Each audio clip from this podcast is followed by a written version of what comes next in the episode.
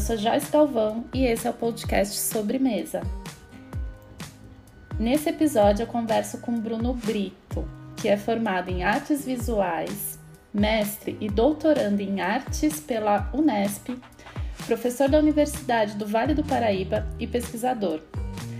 O trabalho do Bruno gira em torno dos signos presentes no imaginário rural do Vale do Paraíba, que se estende na arquitetura, nos festejos, na alimentação e na paisagem. Eu falei certo, Bruno? Tem alguma coisa a mais? Tudo bom? Tudo bem, não, acho que é isso mesmo. É, eu gosto sempre de falar que eu também sou do Vale do Paraíba, né? E sou nascido em Jacareí.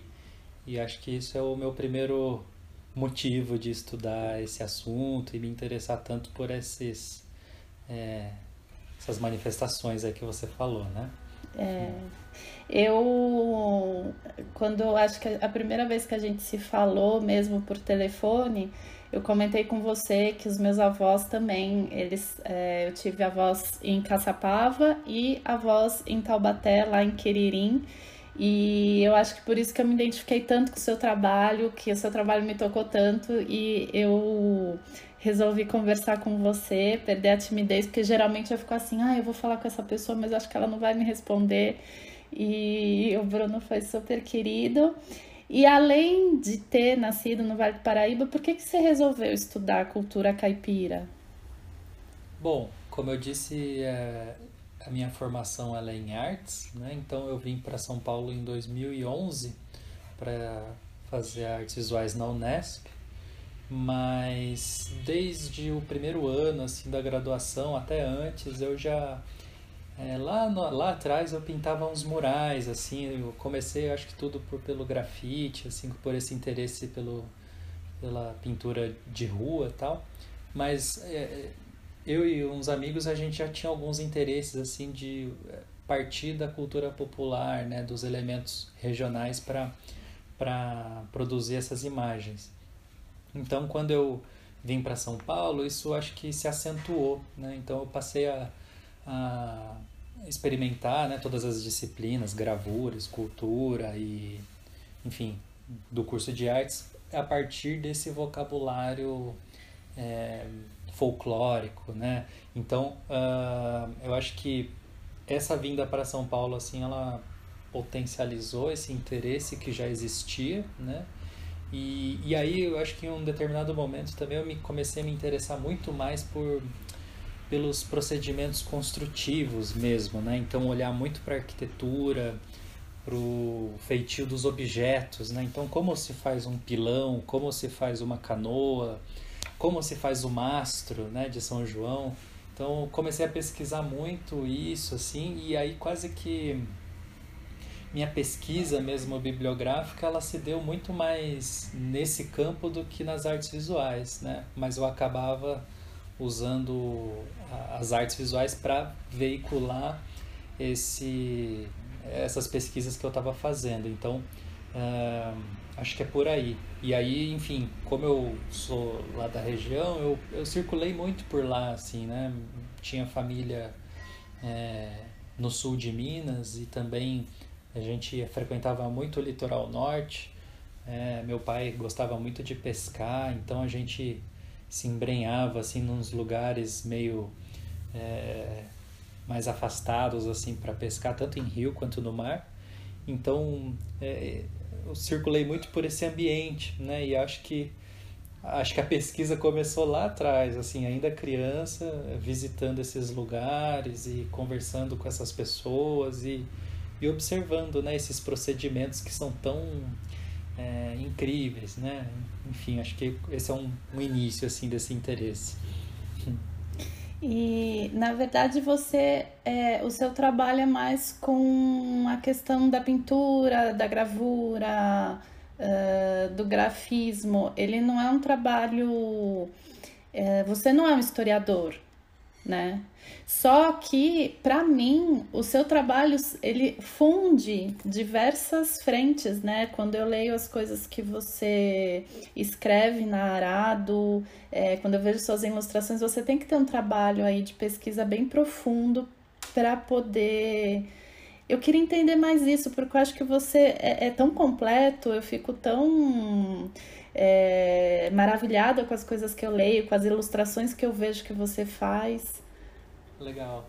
É, eu acho que isso é, é curioso mesmo, porque esse envolvimento com as artes visuais, ele foi muito intenso, assim, até ah, o final da graduação. Né? Eu produzi bastante, eu fiz exposições, enfim, estava mesmo no circuito das artes, né? Que envolve galeria, museu, instituições.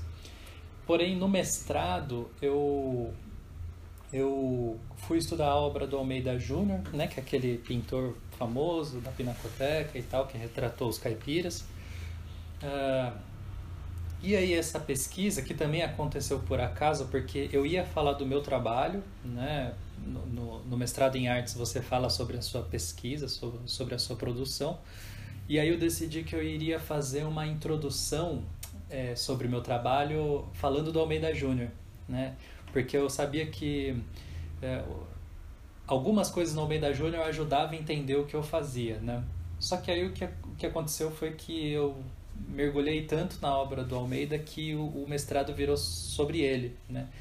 E, e esse meu trabalho foi é, interessante porque ele também virou um trabalho assim muito atípico, porque ele, ele eu brinco que ele não tinha quase nenhum livro sobre artes na bibliografia.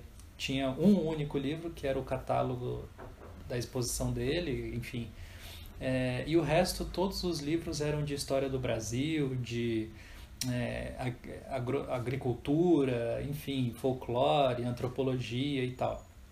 Então, no mestrado foi onde eu mergulhei muito, assim, mesmo nessa, nessa prática da pesquisa, de fato, né?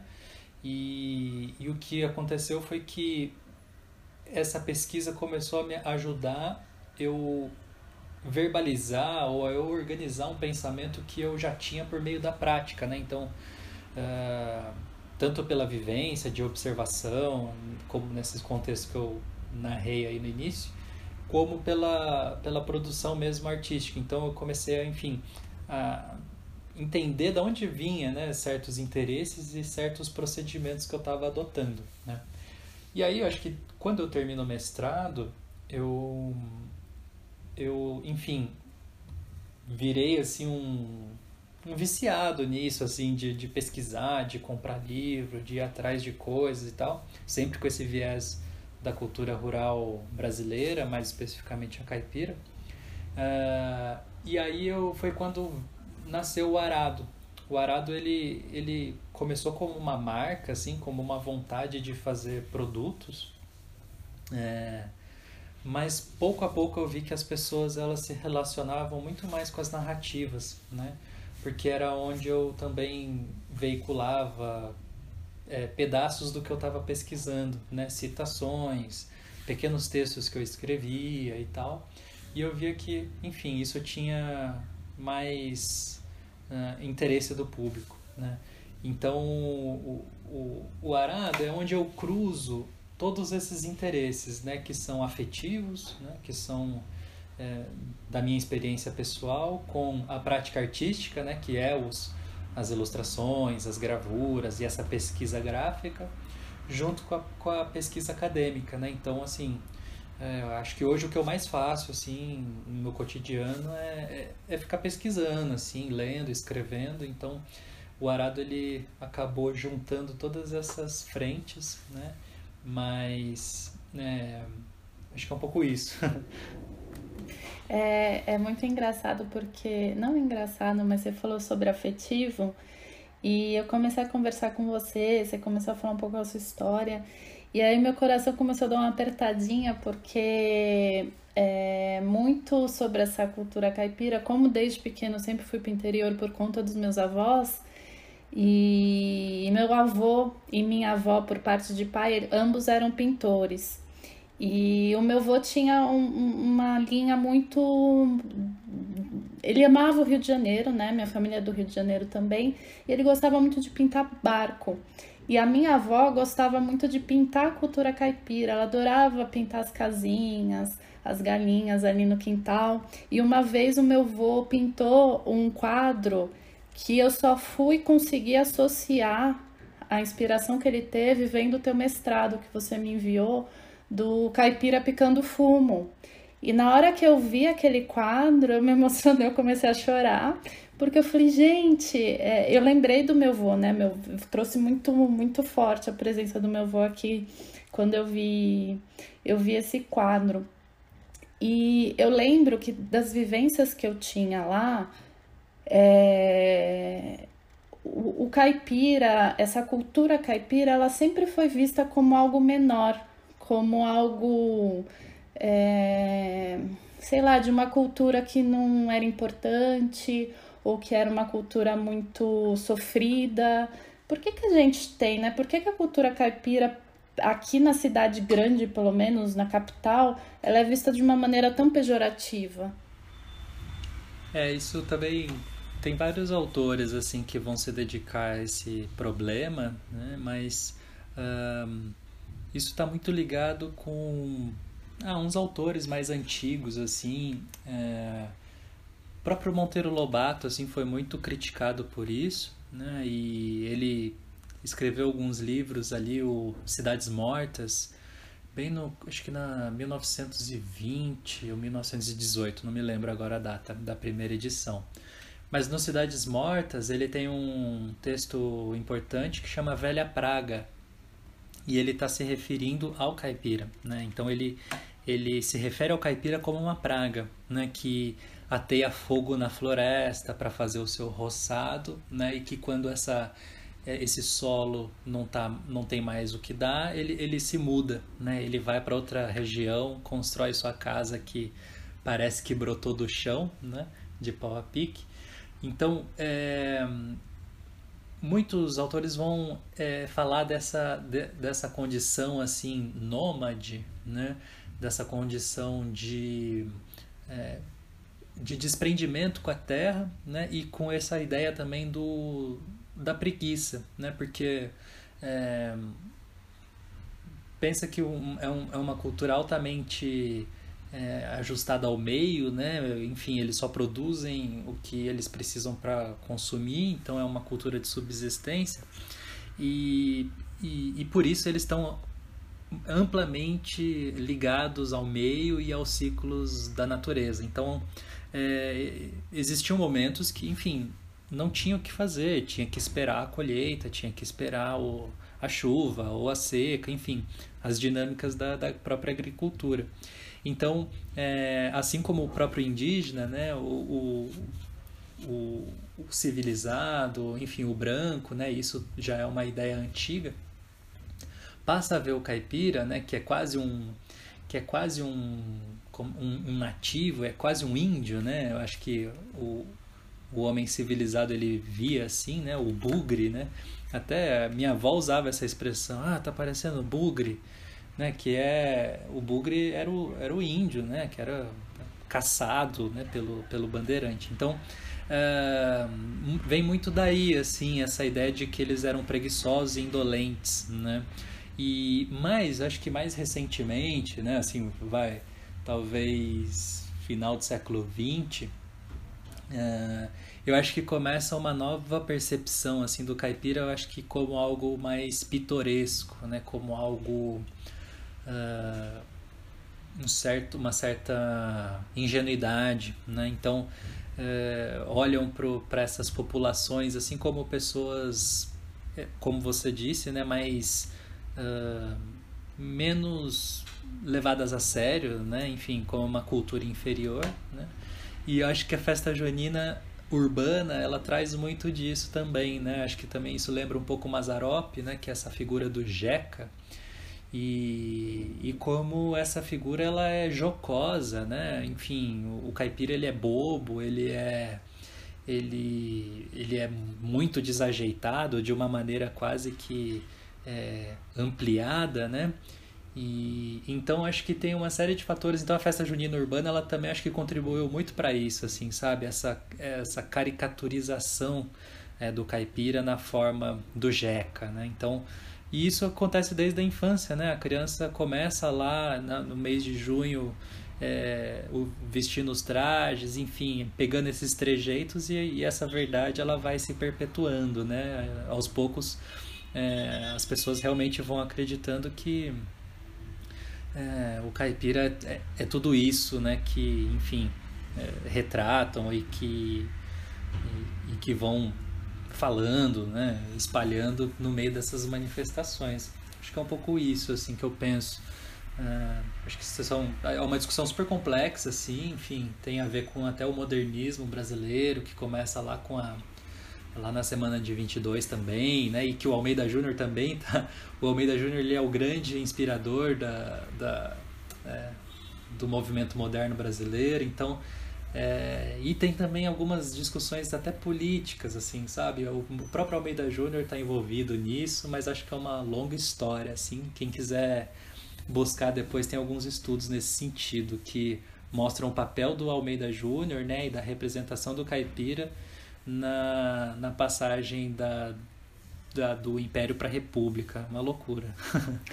Você falou de festa junina, eu lembro que as festas juninas aqui em São Paulo, né, na capital, elas geralmente são realmente aquele caipira bem jocoso, que fala errado, que é todo atrapalhado. E das festas juninas que eu participava no interior, não tinha nada disso.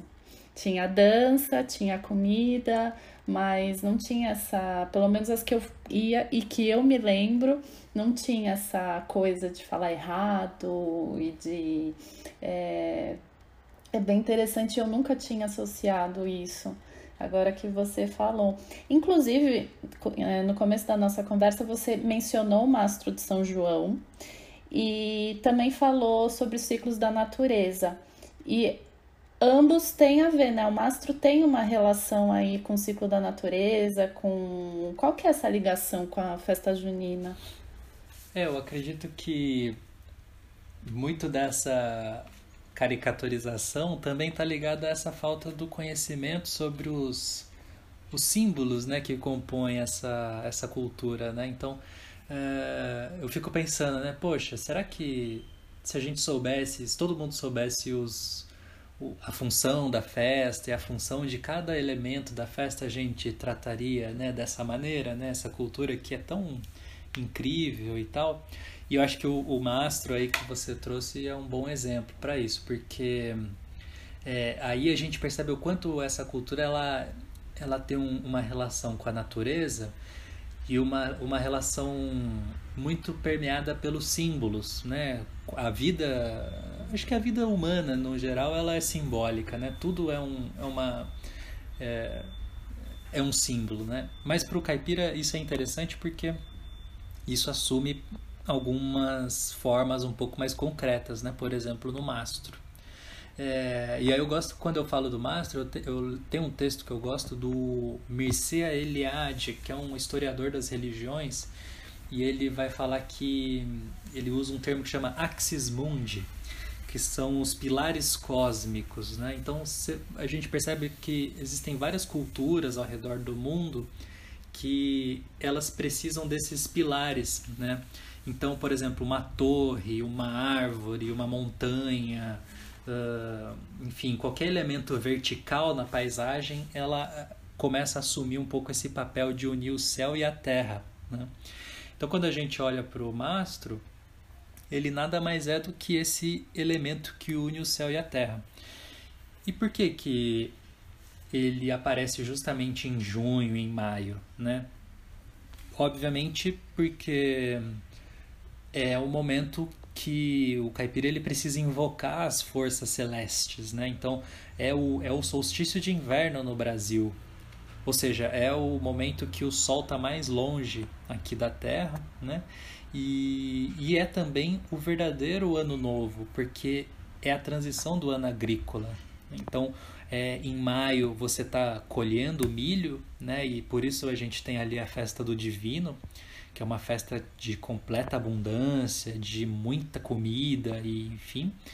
E logo em seguida tem a festa junina, né? Uh, que é uma festa de uh, de invocação, de pedidos. Né? Então, é, ali começa um outro, um outro ano agrícola. Então, por isso a gente coloca esses mastros na terra, né? porque a gente está pedindo que a próxima colheita ela, ela seja tão próspera quanto a anterior. Né? Então, é, veja que é, o mastro ele assume um papel de é, fertilizante agrícola quase, né? no momento onde não se tinha nenhum recurso, né? além desses recursos mais que beiram é, uma coisa mística, né? Então isso vai remontar até as raízes pagãs, né, da cultura caipira. Então esses mastros a gente vai perceber lá no, no hemisfério norte, enfim. Hoje você olha na Romênia, assim, você tem algumas alguns mastros parecidos também, enfim. É uma longa história também, mas uh, o mastro tem essa função, né, de unir o céu e a terra, né, no momento que uh, a agricultura ali está num momento muito decisivo. E tem uma relação também, acho que eu li um texto seu no site da Arado que é, você fala também sobre a fecundidade humana, né? Que geralmente em junho é quando se nasce mais criança. Ah, não, é assim, na verdade, é, é quando a gente tem uns, o Santo Antônio, né, no ciclo junino, ou seja, no ciclo de pedir, é onde as pessoas começam a, a, a invocar né, as forças divinas aí dos santos para arranjar um parceiro amoroso. Né? Então, essa é a ligação, né? Assim, no momento que a gente pede para fertilizar a terra, a gente também está de algum modo invocando essa fertilidade dentro de nós, né? E aí o exemplo que eu dou é que tem um estudo do IBGE é, que prova que o maior número de nascimentos no Brasil se dá nove meses após a festa junina, que é ali em é, abril ou maio, se eu não me engano. Uh, então tem um dado até é um dado estatístico assim que mostra que um, há um grande número de pessoas que nascem após esse, esse período de, de junho, né? Isso é muito curioso. Tem um. É, no seu mestrado, você menciona uma instalação de um mastro na margem do rio Paraíba. Esse mastro tinha que função? Ou tem ainda, né? Que função? Ah, esse daí foi, enfim, justamente um trabalho que eu fiz durante a, é, a graduação ainda, nessa, naquela época que eu ainda estava produzindo mais é, coisas para o circuito de artes. Isso foi uma exposição que eu fiz em Jacareí, né, na minha cidade. E, e essa exposição, ela basicamente o museu ele fica dentro, é, bem no centro da, da cidade. E aí eu criei um quadrado imaginário em Jacareí e coloquei quatro mastros, norte, sul, leste e oeste. Então, num raio aí de uns uh, três ou cinco quilômetros, você tinha quatro mastros espalhados pela cidade, né? E, e dentro do museu tinha mais sete. Então, enfim, tinha um. Porém, esse mastro que eu coloquei, ele tinha um espelho no topo, né? Esse, esse espelho, é, ele vai um pouco na contra a, a, a, a lógica, né? Que seria um, uma representação do santo. Mas aí tinha uma brincadeira assim com é, enfim, se a gente está falando que o mastro ele sacraliza, né? Quando você põe uma bandeira no topo, você está sacralizando aquele santo, né? Então, quando eu coloco o espelho, a operação é de toda a paisagem que está em volta tá ali no espelho, né? Então, nesse momento, todo aquele contexto geográfico está sacralizado no topo do mastro. Então, tinha uma, uma conversa assim com, com o próprio território da cidade, enfim foi muito bacana essa, essa intervenção. E esse, do lado do Rio Paraíba, foi na escola que eu estudei. Minha escola, eu estudei numa escola agrícola e eles têm uma, uma área muito grande e o Rio Paraíba passa logo atrás. Então, é, foi interessante, tinha um dado biográfico aí também de colocar um mastro dentro do, da escola que eu estudei. ah, que demais. E Bruno, é, já que a gente está falando sobre festa junina, é, quais elementos, quais alimentos representam a culinária caipira e certamente esses elementos estão muito, muito presentes na, nas festas juninas, né? É, eu acho que essa semana mesmo eu vi uma, uma, uma fala do Patrick, que é daquela fazenda Coruputuba, que é um trabalho muito bonito que eles fazem. E, e, e ele estava falando né, que esse é o momento uh, que tem muito tubérculo, né?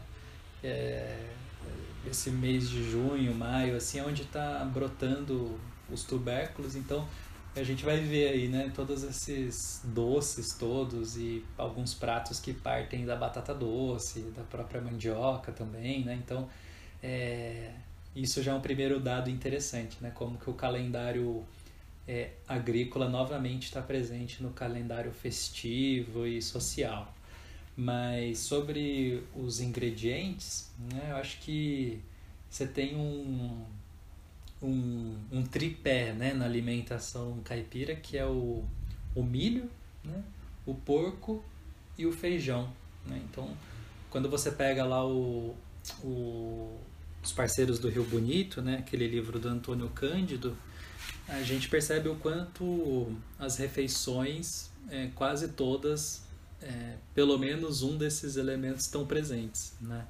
Então, isso é uma discussão longa também, né? Acho que tem é, durante um momento assim algumas pessoas um senso comum acredita que a dieta caipira ela era muito rica e abundante e, e diversa, né? Apesar de, enfim, ser um povo completamente ali ligado à agricultura, mas a gente percebe que era uma, uma dieta uh, até um certo tempo atrás muito monótona, né? Então era o feijão com farinha, às vezes tinha um, um toucinho, ou enfim, era só o café com a farinha de, no café da manhã. Então, é, essa é uma discussão muito interessante. Mas o tripé mesmo fundamental é esse, né? O, o porco, o feijão e, a, e o milho né, complementado pelas coisas que dão no quintal, né? Então abóboras, é, a própria cambuquira, né, que é a, a, a, flor da, da abobrinha ou da própria abóbora também.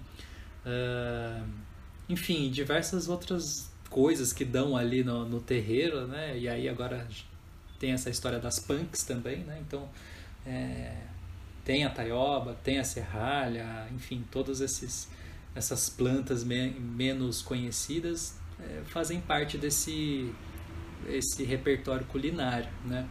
Mas eu acho interessante como que esse, tripé aí ele, ele é onipresente, né? Ele tá ele e até hoje, né? A gente percebe aí o quanto o porco ele é tão querido assim, né? Na, em comunidades mais rurais. Né? Tem uma questão que a gente estava conversando sobre o milho que e sobre o sal, né? Que o sal era um ingrediente inexistente, né, na cultura caipira.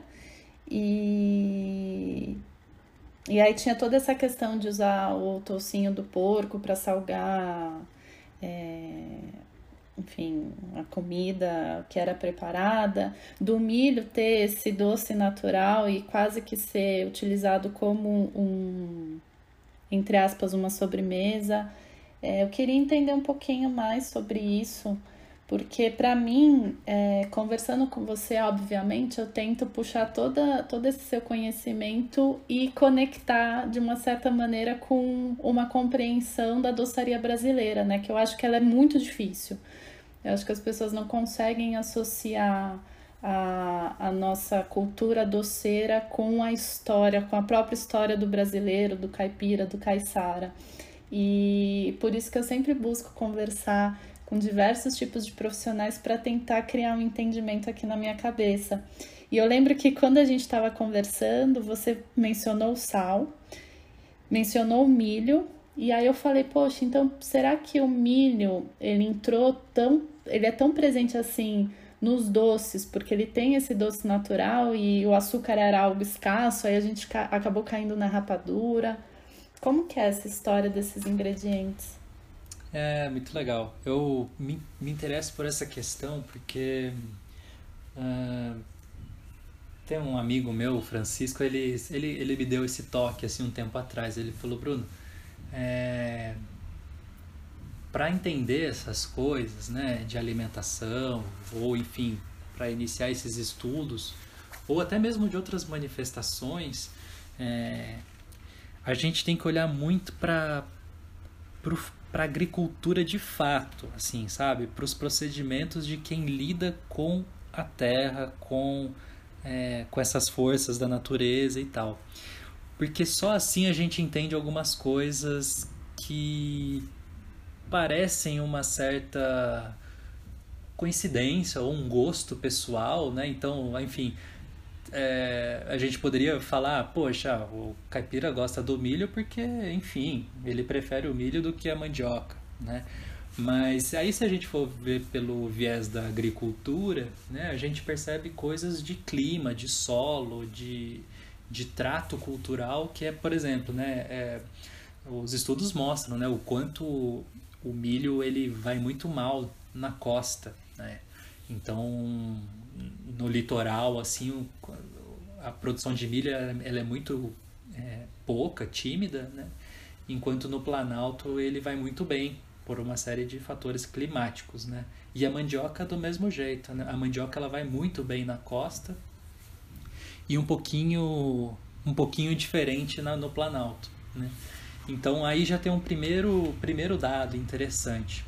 Uh, e aí tem outra questão também, você falou do sal, né? Que uh, isso é uma coisa que o Schmidt coloca, que é um autor que eu tenho lido bastante, Carlos Borges Schmidt ele foi um grande colaborador assim de do Sérgio Buarque de Holanda e até de outros pesquisadores da época que ele estudou muito assim essa região uh, e ele e ele tem uma passagem que ele ele, ele chama atenção para como os vários cronistas viajantes do século XIX até relatos mais antigos uh, mostram que tinha uma preferência assim do consumo do milho na forma de canjica e, e apreciavam esse esse esse sabor porque ele tinha um certo caráter mais doce, né?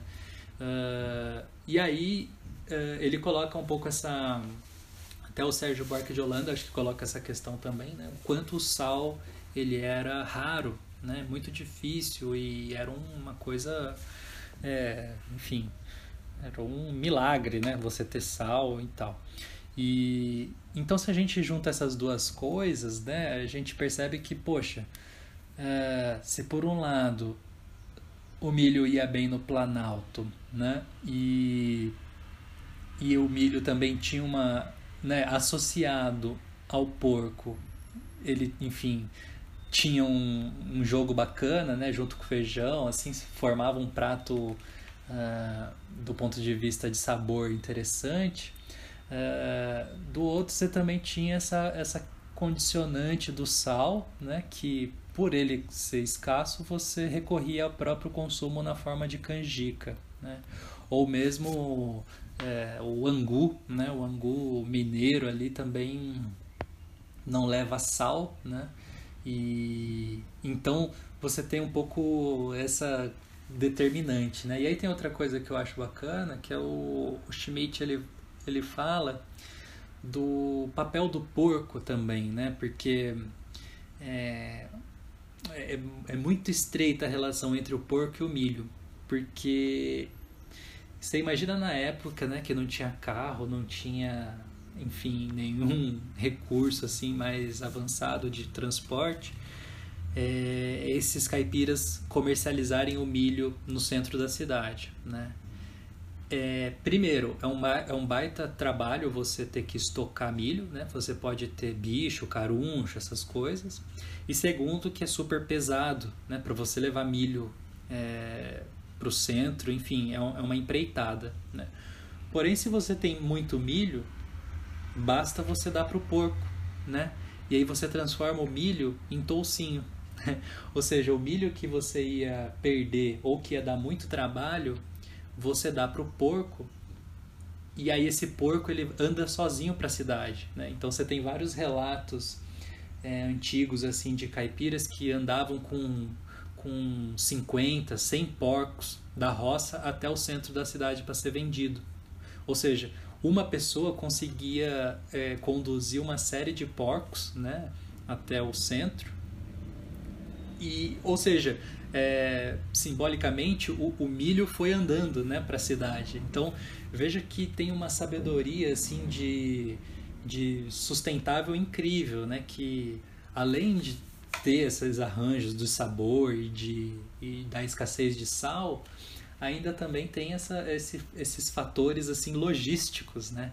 E aí isso sem falar dos, dos muares, né? Porque se pensar que antigamente é, todo o sistema de distribuição no Brasil era feito por mula, né? O alimento principal desses animais é, era o milho também. Então percebe que, enfim, existem inúmeros outros fatores que me parecem muito mais importantes, né? Que determinam uh, o que, que essa população vai comer. Né?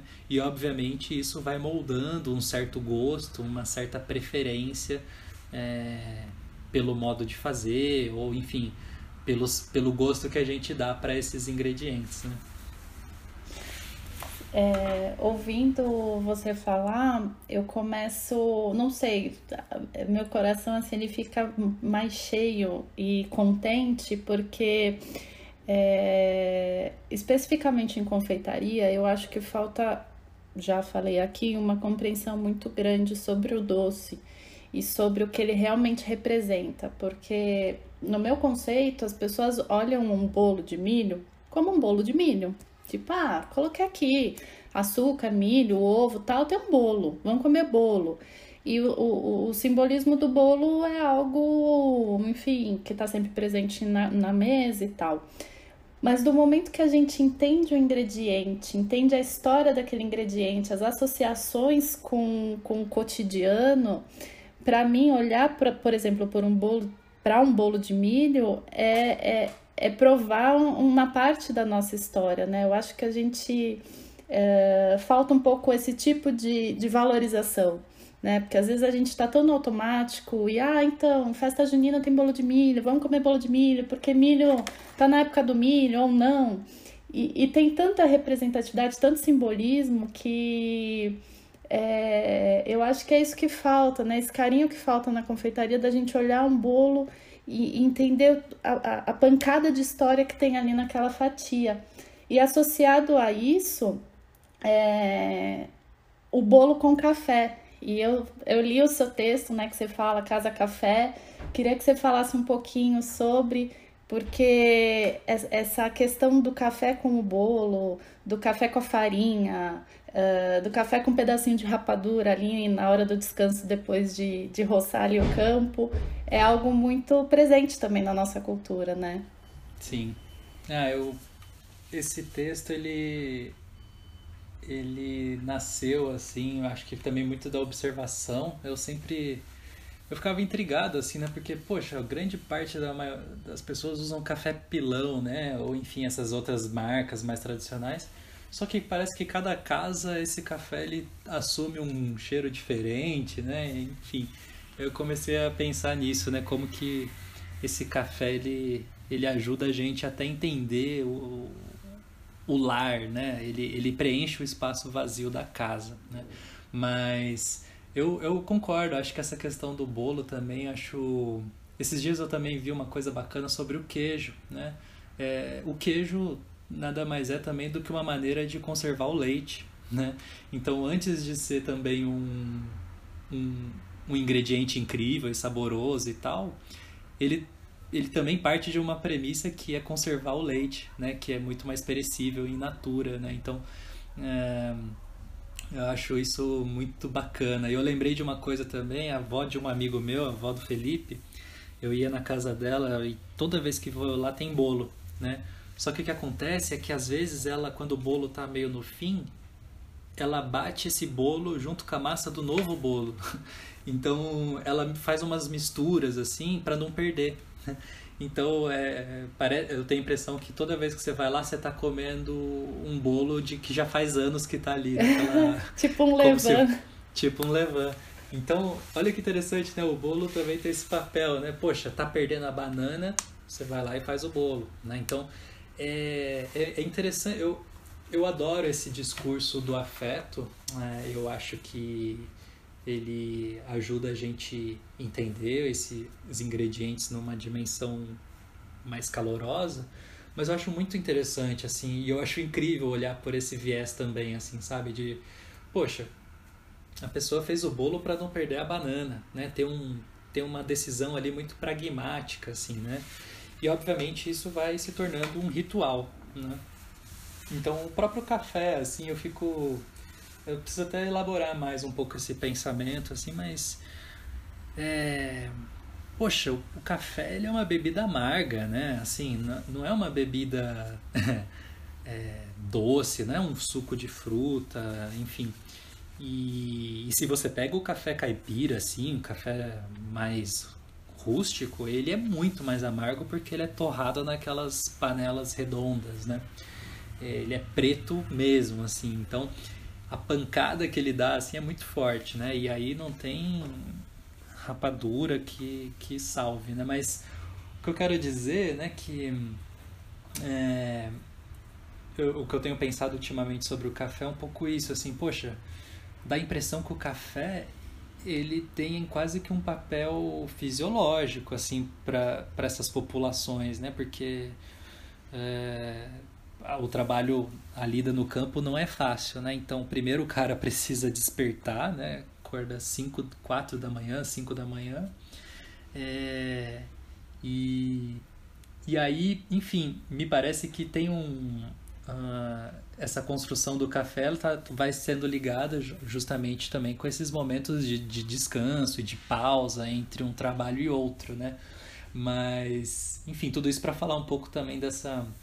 Eu tenho levantado um pouco essa bandeira, assim, né? De olhar para os, como você disse, né? Pro, pro bolo de milho, pro café, com, com esse olhar. Poxa, mas qual que é a função, de, de fato, dele para além é, do gesto afetivo, para além do gesto. É, desses ritos que vão se construindo, né? Acho que é uma maneira rica também de compreender e, e também é muito afetivo isso, né? Acho que mostra o quanto é, essas, enfim, essas manifestações culinárias também têm um papel assim é, fisiológico também, né? Acho isso bonito. É, e, e, e, até eu vou, eu vou. Esse texto que você escreveu é curtinho, eu vou ler, mas antes é, essa associação do café com o campo, né, com a pausa e também hoje em dia no escritório e o acordar e, enfim, ter que se despertar com uma xícara de café quentinha ou então receber uma visita em casa com café fresquinho. É, é, é, é um simbolismo muito legal e que às vezes a gente nem entende, né? Por que que no meio ali do escritório, ai caramba, tô cansado, vou lá tomar um cafezinho. Por que, que a gente faz isso, né? Não é. Não é, é, hoje em dia é algo quase que mecânico, mas tem uma, uma relação né, com, com, com o nosso passado, com a nossa cultura. E eu, eu achei esse texto muito, muito, muito, muito bom. Eu vou ler porque ele é curtinho, né? Você escreveu em 2016. É... Então você fala assim: em cada casa o café tem um cheiro, mas não é o café, é a casa. O mesmo pó de café assume outro cheiro em outra casa. Suspeitava dos produtos de limpeza que podiam interferir na apreciação, mas não, é a casa. Percebi que o café, ao ser coado, revela o espaço vazio da casa. Ele denuncia a própria volumetria da construção e ativa um campo imaterial, na casa e na memória. Ao entrar num recinto com café sendo coado, temos, simultaneamente, uma apreciação olfativa e espacial. Nasce um sexto sentido, ainda sem nome. Não à toa, ambas palavras têm quatro letras e duas sílabas: café, casa. Deveriam ser sinônimas. Um café coado tem mais de arquitetura do que de culinária. Eu achei esse texto muito, muito, enfim, maravilhoso. Não tem outra palavra para descrever. E, inclusive, Bruno, é... eu acho que muitas pessoas, depois dessa nossa conversa, vão se interessar mais pelo seu trabalho, em conhecer mais sobre a cultura caipira. E eu sei que você tem muitos projetos com a Arado. Eu queria que você falasse um pouquinho sobre. Uhum. Tá. É, o Arado, é, como eu disse, ele foi se transformando aí com o tempo, né? E mas por último ele virou esse portal assim de conteúdos, né, que fala do imaginário rural brasileiro, né? além de também produzir, desenvolver projetos gráficos para, enfim, produtores rurais, iniciativas ligadas ao campo, instituições e tal. Então sempre também com esse viés de partindo de processos uh, gráficos tradicionais, então de tentar se conectar com esse modo é, tão inteligente de representação, né? Então, acho que todo mundo, quando pega uma lata de manteiga antiga, fica nostálgico, ou quando vê um, um saco de farinha, assim, ainda tem vários sacos de farinha ainda hoje circulando que são super antigos, então a gente se conecta de uma maneira, né? E o arado ele tem um pouco esse, essa pretensão de é, continuar esse modo de produzir imagens. Né? E para além disso, uh, enfim, tem vários projetos assim que, enfim, na hora que passar essa loucura da pandemia, vamos retomar. Mas a ideia é criar é, oportunidades de compartilhar esse conhecimento, de reunir profissionais, estudiosos, é, sejam em cursos presenciais, assim, enfim, em algum lugar, quanto é, organizar também o que a gente chama de rotas, né? que é criar alguns roteiros de aprendizagem. Então, visitar locais específicos para discutir determinado assunto. Então, seja arquitetura, seja culinária, seja uh, história, né? Bom, então essas são essas esses roteiros, né, para discutir, enfim, esses assuntos no território, né? Eu acho que vai ser muito legal. E, e o site também, o site a gente vai eh, recolocar, a gente vai reapresentar o arado em breve, acho que talvez em julho ou agosto, estamos trabalhando nisso. E vai ter uma série de, de novidades lá que eu ainda não posso contar, mas quem, enfim, ficar de olho no Instagram vai poder é, saber disso em breve, que vai ser muito legal. E a ideia é isso, assim, sempre uh, reforçar esse aspecto da divulgação, da pesquisa e, enfim, uh, como você disse, né, de ampliar esse debate e, e levar isso para mais pessoas, né, para a gente, uh, de algum modo, amadurecer mais, né, nossos discursos e, e a partir deles, né, acho que a premissa do Arado é muito essa, né, não é olhar para o passado com essa nostalgia ou com essa coisa bucólica, mas olhar para o passado e para os procedimentos tradicionais é, porque eles são muitas vezes revelam coisas incríveis e que pode ajudar a gente a, a resolver impasses hoje e, e amanhã, né? Então acho que até falando novamente eu falei disso na live é, essa pandemia está mostrando né o quanto o pequeno produtor rural de subsistência, é, um pouco mais isolado, ele está ele tá atravessando essa crise de, obviamente, tem as suas dificuldades, mas é, se ele tem uma nascente em, na, no quintal e se ele produz seu próprio alimento, ele está bem ele tá bem na fita, né? Assim, então uh, acho muito interessante como práticas antigas às vezes se revelam mais é, ajustadas ao, à nossa situação atual, né? É, eles estão bem melhores que a gente nesse momento em que, enfim, é, tem ali no quintal dele o próprio alimento, não precisa ficar dependendo de terceiros. É, e se expondo, né? Indo no mercado, essas coisas. É. Bruno, amei nossa conversa, super obrigado pelo seu tempo, pelo compartilhamento de tanto conhecimento. É, Para mim foi um prazer enorme, uma honra conversar com você. Para quem quer acompanhar o trabalho do Arado, é arado, né? É, tem um underline na frente do Arado. Underline Arado. Né? Então, arroba underline Arado. Acompanhe o Bruno, eu vou ficar de olho porque eu tô super curiosa para saber o que vem por aí pelo site. E obrigada, foi incrível. É, obrigado a você. Gostei muito também, eu acho que a gente, quando tem que falar entende outras coisas, né? Que às vezes você tá lendo, pensando, mas na hora que você verbaliza que você entende, né? Então, hoje também aqui foi bem bacana para mim, assim, de falar desses assuntos, porque amadureceu mais um pouco, né? Essa, esses temas que nos interessam. Perfeito. Então é isso. E... Obrigado pelo convite, Joyce. Fiquei muito feliz e também admiro muito seu projeto e acho que vamos contribuir muito aí ainda, né?